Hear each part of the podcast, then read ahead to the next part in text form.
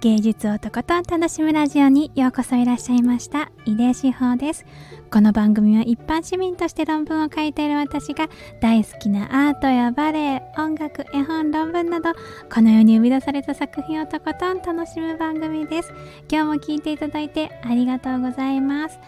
皆さんいかがお過ごしですか？えっ、ー、と今回もですねえっ、ー、と渋谷のあスタンド FM スタジオからお送りしています。あのね、ちょっと本当にね、あのこれでね、多分ね、体力的にはね あの、最後の収録かなっていうふうに思うんだけれど、でね、今、あの、いつも収録をする前に、題名だけはちゃんとね、決めて、あの、収録するんだけど、もうね、ちょっと力がね、足りなすぎてね、今回の題名はね、ああ、あの、思いつかなかったんだなっていう感じの タイトルになってると思います。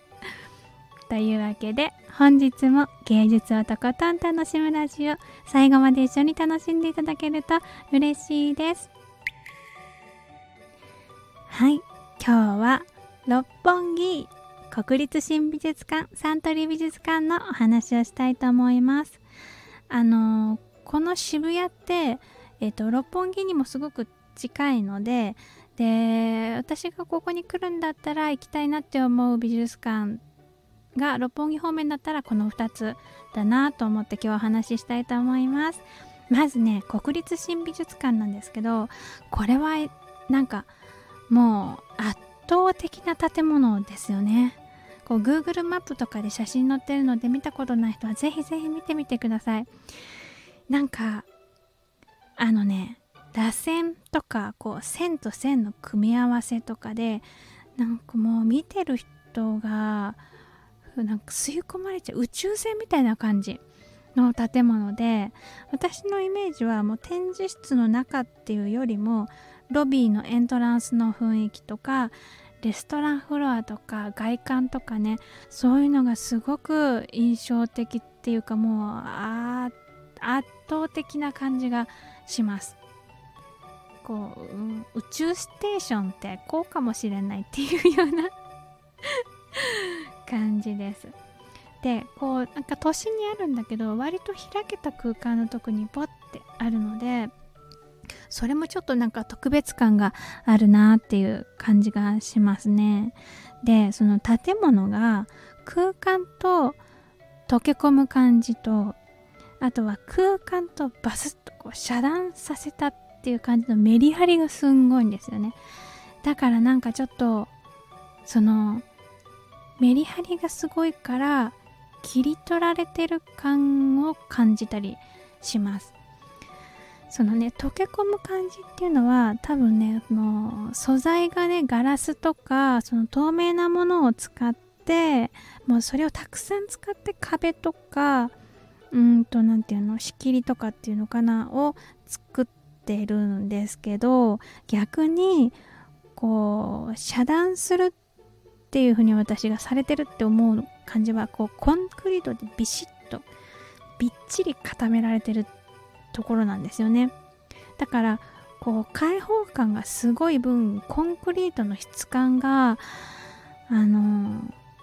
浮き立つ感じがするんですよね。でこの一番感じるのはレストランフロアのところででその形がねうんと子供が砂場でこうちょっと濡らした砂をカップにこうぎゅうぎゅうに詰めてカポッとひっくり返して「あできた!」ってお山作るやつのあの逆三角形バージョンの砂の塊みたいな そんな感じあのねギュッてしてる感じなので形もその円錐お山の形をこうくるってひっくり返したような感じのフロアになっていてやっぱそれのあの何て言うのかな異物感っていうのもすごいしあとはそれがねあの下じゃなくて目線より上にあるのよね。2階と3階がそういう風な感じになってた気がする。だからフロアじゃなくてこう突き出て砂山があってその上がレストランになってるみたいな。あ実際は砂の山じゃないですけどね。私にはそういう感じに見えるギュッてなった上のフロアって感じだからあれはねなんか見てるだけ実際に行くっていうよりもその下から見ているだけですごく楽しめるなって思います。でもう一個あのお話ししたいのがサントリー美術館なんですけれどこれは、えっと、東京ミッドタウンの中に入っている美術館であの国立新美術館とはちょっと打って変わったって感じでねなんか私はね壁と床が好き。あの雰囲気多分木でできているのが多いんじゃないかなって感じで。あのねなんとなく竹っぽい感じがするんですよね。細長くて長い木材っていうのかな。もしかしたら竹かもしれないけどそういうのが咲くみたいにババババババって置いてあってそれがあの壁になってたり壁っていうかまあ仕切りっていうのかな。に使われててその竹林みたいな穏やかなあの茶室みたいな感じがする。ですごくねそのその細い木で作られてるあの壁みたいなものって細い木があって空間があって木があって空間があってっていう繰り返しだからその連続がねすごく爽やかで呼吸がゆっくり深くなる感じがするんですよね。でも私ねこの美術館にね確か1回しか行ったことなかった気がするんですよね。その時うんピカソの展覧会だったかなって思うんですけど。でもねそれねあのー、床と壁とのぬくもりに包まれながら作品を楽しめたなっていう記憶があるんです。で私の個人的な好みとしてはその木製とか木と自然っぽい感じがすごく好きなのであのきっと相性が良かったというかあの包まれ感があったんじゃないかなって思うんです。で本当はね今日はねこのもう一個六本木ヒルズの中にある美術館の、えー、六本木ヒルズミュージアムだったかな名前が。にの話もしたかったしあと実際ねこの後本当は行きたかったんですよね。多分現代アートの展覧会がやってたはずでで行きたいなと思ったけどちょっとね今日はね寄れないからまたね次回リベンジっていう感じなんですけどあの六本木も表参道も近いんだけれど六本木もねとても近いあのので今日はねその話をしました。ということで今日は六本木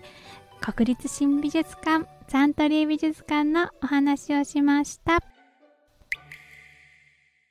続いてコメント返しのコーナーです。えっ、ー、と、いただいたコメントは放送の後半に声でおは、えー、お返事をしています。あコメント返しは、えっ、ー、と、自宅で撮ってます。今日は2つの放送回のコメントのお返事をしたいと思います。一つは7月16日に放送したほぼ京都根津美術館にいただいたコメントです。えっ、ー、と、ゴールディさん、コメントありがとうございます。井出志保さん、照明について語っている方々をガン見している井出志保さん見てみたい。面白そう。そう、多分、あのー、面白いと思う。なんかもしかしたらでも子供みたいに誰か人のことをもうじーっと真正面から見るってことはしてなかったと思うけどなんか近くに寄ってって隣の作品その人の隣の辺り行ってその辺の作品を見てると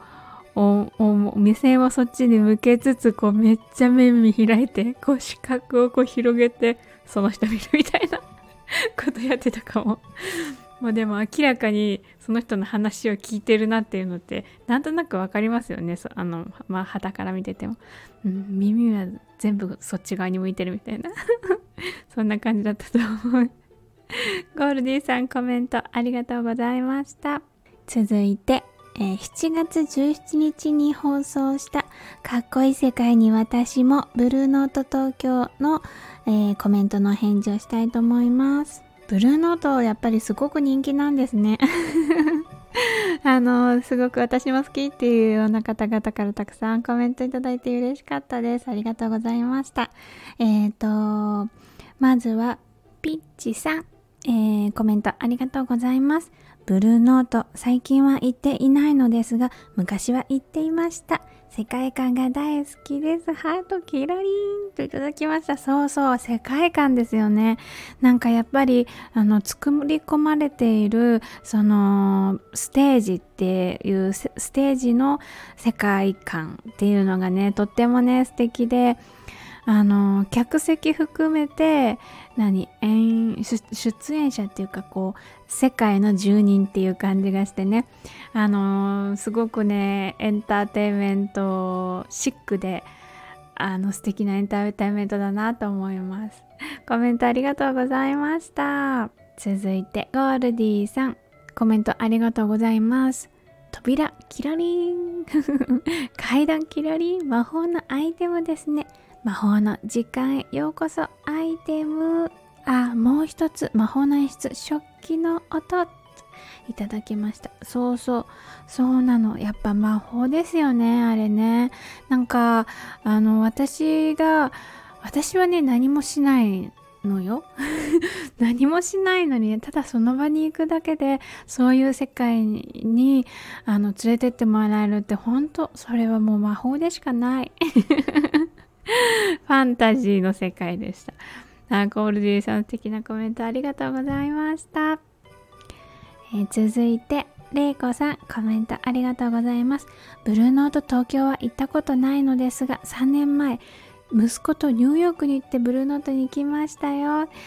ピアノの真ん中、真ん前の席で同じテーブルのアメリカ人の熟年カップルと仲良くなってお話ししたのを思い出します。大人の上質の音楽を楽しむ世界でも全然堅苦しくなくて素敵なお店でした。といただきました。いいですね。ブルーノート。ニューヨークのブルーノートとかめっちゃかっこいい。もう響きだけでかっこいいそうだからあのそのフランク、フランクっていうかカジュアルな、あの、なんていうのか、大人っぽさっていうか、すごいなんかシャレの効いてる感じっていうのかな。